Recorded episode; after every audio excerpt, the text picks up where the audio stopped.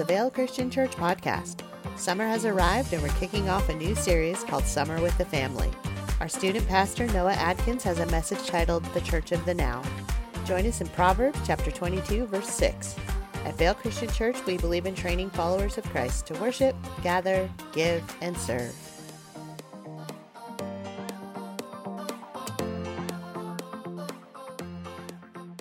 Good morning, Vail Christian Church. As I said before, my name is Noah Adkins. I'm the pastor of students here.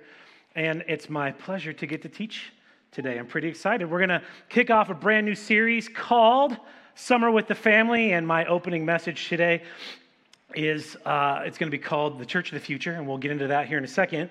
Um, but so, yeah, if you pretty much have guessed by seeing me on stage, you know that I'm going to be talking about teenagers. We're going to be looking through the lens of a, sp- a particular verse in Proverbs. If you guys have your Bibles, you can go ahead and pull those out. We're going to be in Proverbs 22, verse 6.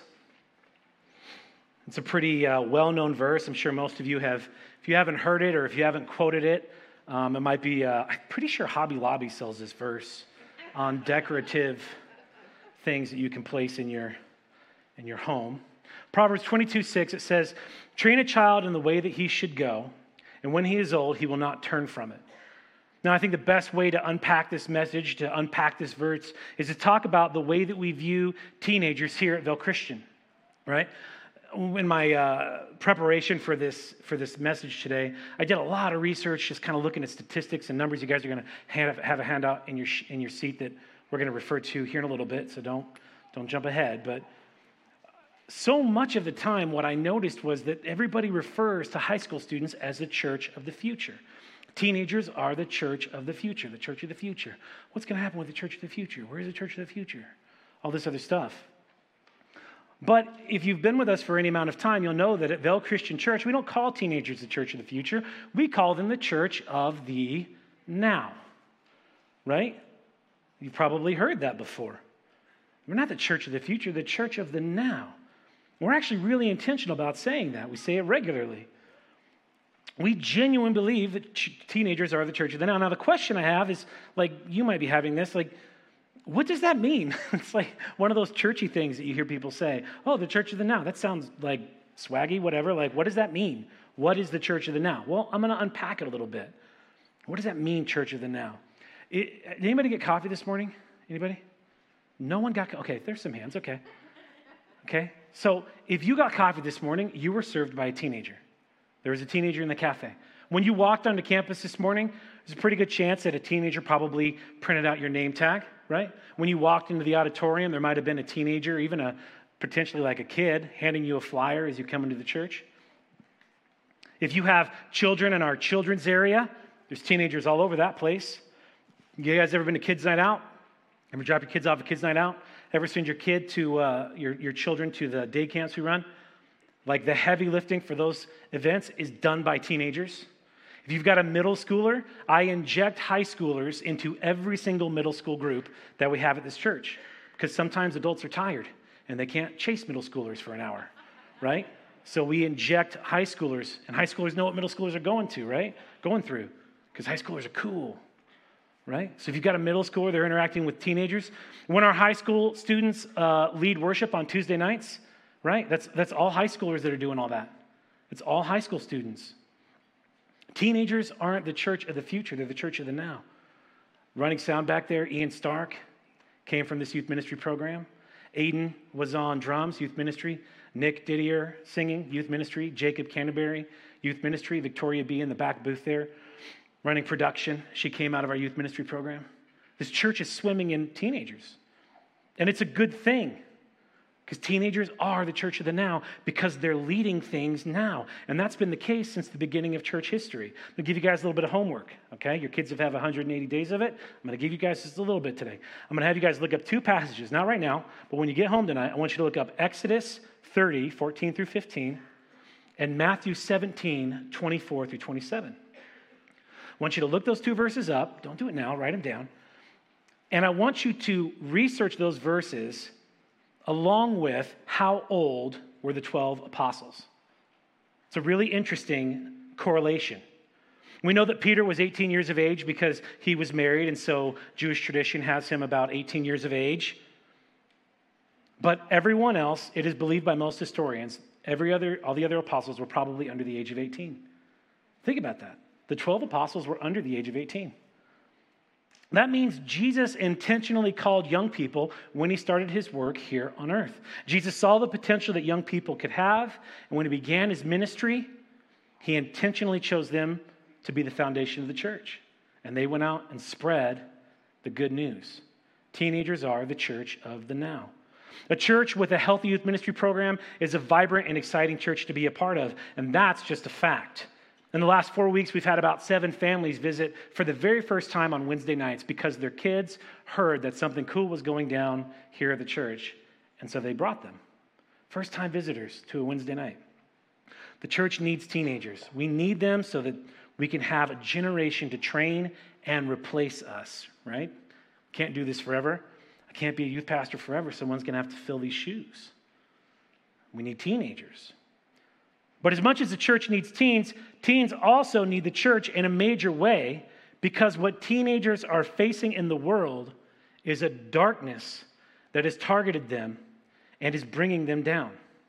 If you guys pull out your little handout, I'm to I'm gonna say these stats out, out loud, but it's, it's difficult to show all this stuff on, on the screen. It ends up being kind of overwhelming. So if you look at the blue, the dark blue box in your handout, 2019, the CDC asked students in Arizona high schools a series of questions regarding sex, alcohol use, mental health, many other things. And this is what they found 31% had been bullied in some manner, either electronically or in person at school. 17.8% of girls and 5.6% of boys had experienced sexual violence of some kind. 48% had tried e cigs, 26% were drinking alcohol, 26% were using marijuana, 34% were sexually active. 22 per student, 22% of students were offered illegal drugs at school. My parents used to tell me, don't go to those parties where drugs are. Drugs are at school. Drugs are at school. Girls tended to use more alcohol and were also more sexually active, surprisingly, in the state of Arizona. Girls also tend to be more depressed. 52% of girls and 30% of boys felt hopeless in 2019. That was before the pandemic, guys. Worse now. 27% of girls and 15% of boys seriously considered suicide. 16 made a plan to kill themselves. 10% attempted suicide. 4% ended up in the hospital because of their suicide attempt. According to the American Psychological Association, the APA, you may have heard of them, teen stress actually rivals that of adults, with the most commonly reported sources of stress being school at 83%, and getting into a good college or deciding what to do after high school, 68% of students cited that as a major stress. As a result of stress, 35% of teens report lying awake at night unable to sleep. Now, in youth ministry, we have a saying. My youth leaders probably heard this a million times, or at least in the training apply every statistic to your ministry. Apply every statistic to the people in your ministry. And if we do that, well, we have about 180 students here now at Vail Christian Church between middle school and high school. It's a lot, 180 students. what that means is if we apply those statistics, some of your kids are dealing with this stuff. Some of your kids are struggling with these things. Some of, or they have friends that are going through these things. These things might be unknown to you. These two students, they need all the help that they can get because the enemy is targeting them specifically. I've been in youth ministry for 15 years, ladies and gentlemen. 15 years I've been doing youth ministry. I love it. I left my law enforcement job to do this. It's a great passion of my life. My experience is that what kids are dealing with now is significantly more extreme than anything they've ever dealt with before, as those stats on the handout show. We have several wonderful teachers in our own congregation. Some of them are in this auditorium right now, people that work for the school district. Ask them if the school campus is better or worse than it was 10 years ago. See what they say. Schools can't even open up all their restrooms anymore. I went to a school recently to do some chaplain stuff, and there was a log for kids to sign in to use the restroom. And I was like, what is this for? Like, I, am unfamiliar with this. And the principal's like, yeah, like there's a TikTok thing with vandalizing and vaping in restrooms, so we got to sign kids in and out of the restroom. When I was in school, this is going to be one of when I was your age, one of those stories. When I was in school, maybe it's just where I grew up, but by and large, like a lot of teens went to church. Wasn't that big a deal. No one really looked down on Christians. Some people viewed us as a little bit stuffy, right? But we weren't bullied because of our faith. We are pretty well accepted. Ask one of the high school students if that's the case now. Ask them if their faith is accepted on the high school and middle school campus. See what they say. Some of our kids have been ridiculed by students. Some of our kids have been mocked by their teachers. Some of our kids have been targeted by other students for showing their faith. One student, um, he was uh, at lunch and a girl was being sexually harassed by a group of his friends, and he stood up for the girl and he was like, Guys, you gotta knock it off, da da da. Later that night, he found that his group of what he thought were his friends had started like a hashtag trend on Snapchat, Twitter, and whatever all the things are. And uh, I won't say the name, but the, the hashtag that they started about him was so and so is a fag. And they began to just like, like just dog him for a while.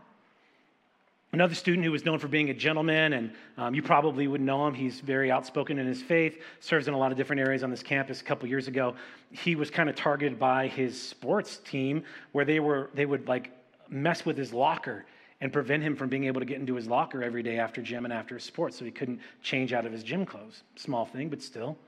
A few, a few months ago, one of our students, she had a football thrown at her head during a morning prayer circle. Um, it was thrown from far enough away. I don't know if you guys have like been hit in the head with a football.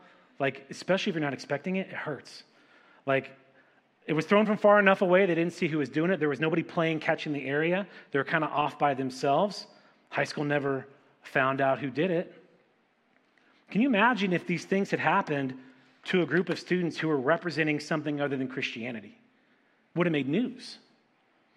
Not for Christians, though. Now, listen, I'm not trying to upset anyone. I'm not trying to cause division. I'm not trying to say that our students deserve to be treated blah, blah, blah, blah. This is what we should expect. John 15, 18 through 19, Jesus says it really clear. If the world hates you, be aware that it hated me first. If you belong to the world, the world would love you as its own. However, because you do not belong to the world, but I chose you out of the world, for this reason, the world hates you. I'm not calling for us to demand justice or to fight the school district. I actually really like the school district. Compared to a lot of other districts, like Vail School District is killing it, guys. We're very fortunate. I think they're doing pretty dang good. And they can't be blamed for every single student's behavior any more than the youth pastor can be blamed if a middle schooler breaks something. Like, I can't be blamed for that, right, guys? We can all agree, right? Can we all agree? Okay, good. The fact is, Christians living out their faith will undergo persecution. What I am calling for, what I am calling for us to do, is to sit up and pay attention because our teenagers are in a fight that many of us ignore or aren't even aware of. The middle school and high school campus is a spiritual battlefield. Our kids are being spiritually attacked through temptation, persecution, and a whole bunch of other things. And here's the thing we have sent our kids there. Prepared or not, ready or not, they're there, and we need to bolster their faith for the spiritual warfare that's happening every single day in their lives. I don't even have time to cover like the sexualization of teens in media or like the pornography industry and the way they attack teens. My goodness, I could spend two weeks on that. I found out yesterday Netflix, 40% of the media designated as teen on Netflix is TVMA rated R or rated R, and it has graphic depictions of sex in it. That's, they gear that towards teens. It's called teen entertainment. The enemy of our soul, Satan, and the demonic forces of this world know that the church needs teens to effectively spread the gospel and bring in the unsaved. And so the enemy is going after teens and parents. And we are losing our kids, church. We are losing our kids. We are. And that is why we need student ministry. That is why student ministry and church should be important to you. Student ministry, it's designed to specifically reach teens where they're at. We work hard to make it that way teaching them God's word and teaching them how to handle the things they struggle with, training them to spread the gospel, encouraging them to fight against the evil of this world. We exist in youth ministry to help you train your teens in the way that they should go so that they can be adults in the church. And if we want our students to remain in the church, we parents, myself included, need youth ministry to come alongside what we're already doing in the home. It's a coordinated effort. We parents need youth ministry to help us train and disciple our teens before they're released into the world. Because although 18 years seems like a lot of time to teach them what they need to know, it's, it's kind of not. It's not. So let's look at the 18 years. This is the purple box in your handout. I love this breakdown. Spent a lot of time working on this. 18 years is 6,550 days. School is about 2,160 days from K, kindergarten to 12th grade. After you factor in homework, a teen spends about 35% of their life doing school before they hit 18. If your teen regularly plays a sport or does other athletics, they'll spend about 2% of their life in the sport before they hit 18. If a teen does club sports or uh, middle school club sports throughout that like time of their life, they'll spend 5.3% of their life in sports before they hit 18 with all the travel and extra games and extra stuff. If a teen uh, does extracurricular clubs or school clubs, that accounts for an average of about 1.5% of a teenager's life before they hit 18. Now, don't read ahead. Some of you are already reading ahead. Don't read ahead. This next one. Now, here's the question I have How much does church get, right? You're already reading ahead. I'll go ahead and say it anyway. If a child never misses church, comes to summer camps and all the other events from kindergarten through fifth grade, they'll spend 432 hours in children's ministry. That's 18 days or 0.2% of their life before they turn 18. If your teen comes to every small group, attends church every Sunday, goes to every camp, every retreat, and every other youth event from sixth grade to 12th grade, they'll spend 84 days doing youth ministry, or about 1.2% of their life before they turn 18. In total, if your student never misses church ever and comes to everything we do, they will spend 1.4% of their life in church before they hit 18 and leave to go into the world. 1.4%. The church gets much less time than teens, or the church gets much less time than school does with the teen, much less time than sports, and even less time than school clubs will get, unless your kid only does one club. I feel like we have to ask the question. It's a hard question, but that's what I'm paid for, right? I'm paid to ask hard questions and say hard things. I feel like we have to ask the question are our teens investing their time in things that build up their faith, or are they investing their time in things that tear down their faith? I'm not saying school is bad, don't misunderstand me. Shopping at the grocery store like doesn't build up your faith, right? Like but you still got to do it to live. Education is important, right? Like your kids got to get an education somewhere. I'm not saying school's bad. I'm also not pushing you to homeschool or, or take your kids out of school and do online school. not saying that. I just want you to think about where your kids are spending their time. I want you to think about the eternal destination of your child's soul. And I want you to consider how much importance you place on church, given the fact that the vast majority of your teenager's life is spent living in a culture that's not helping them to grow in their relationship with Christ and is, by all accounts, tearing them down. I'm also not saying that sports and, and clubs are bad. They can be really, really good. They can teach teamwork, community service, cooperation, and all kinds of other good things. But sports and clubs aren't more important than youth ministry. And I'm not going to apologize for saying that.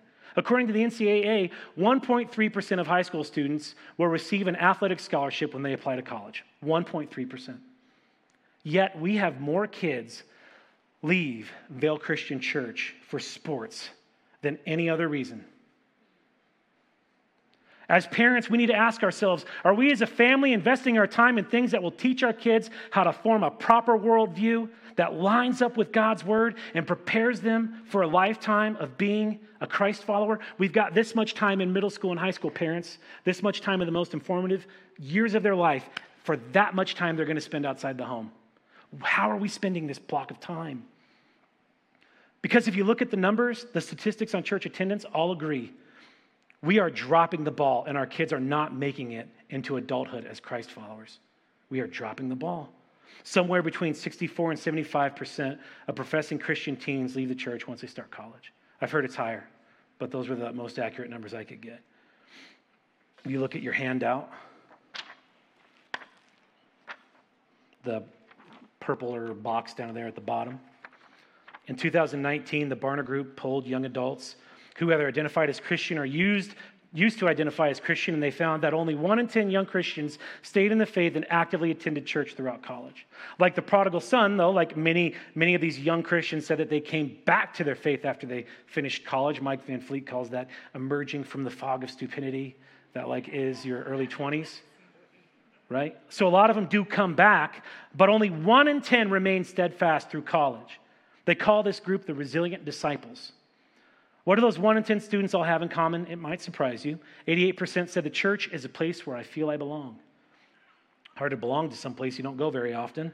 85% said that there is someone in my life who encourages me to grow spiritually. 82% said I'm connected to a community of Christians. 72% said I admire the faith of my parents. 77% said I have someone in my life other than family who can go who I can go to for advice on personal issues.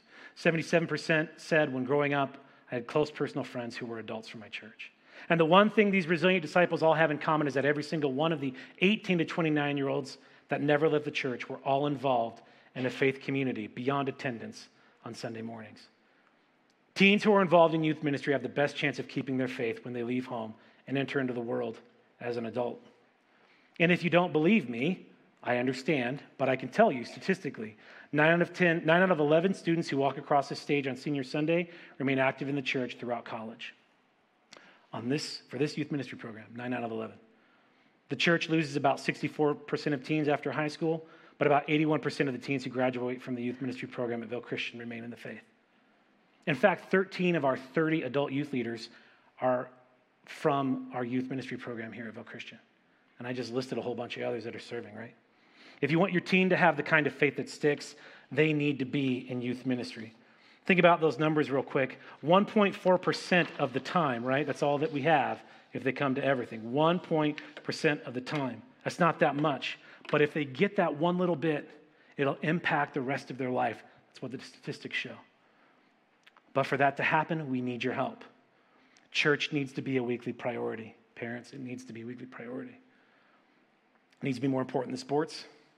Needs to be more important than the favorite hobby. Needs to be more important than extracurricular activities or anything else. And if your student's behind in schoolwork and homework, don't ground them from church, ground them from their phone.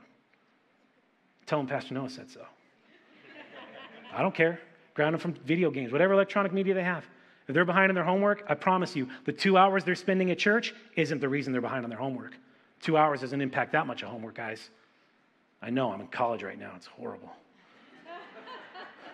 If your student has sports, help them to get to church afterward. They can show up late. Two of the girls that were up here, actually three of them, used to come like in like their softball stuff all dirty and just coated in dust. They stank. That's okay.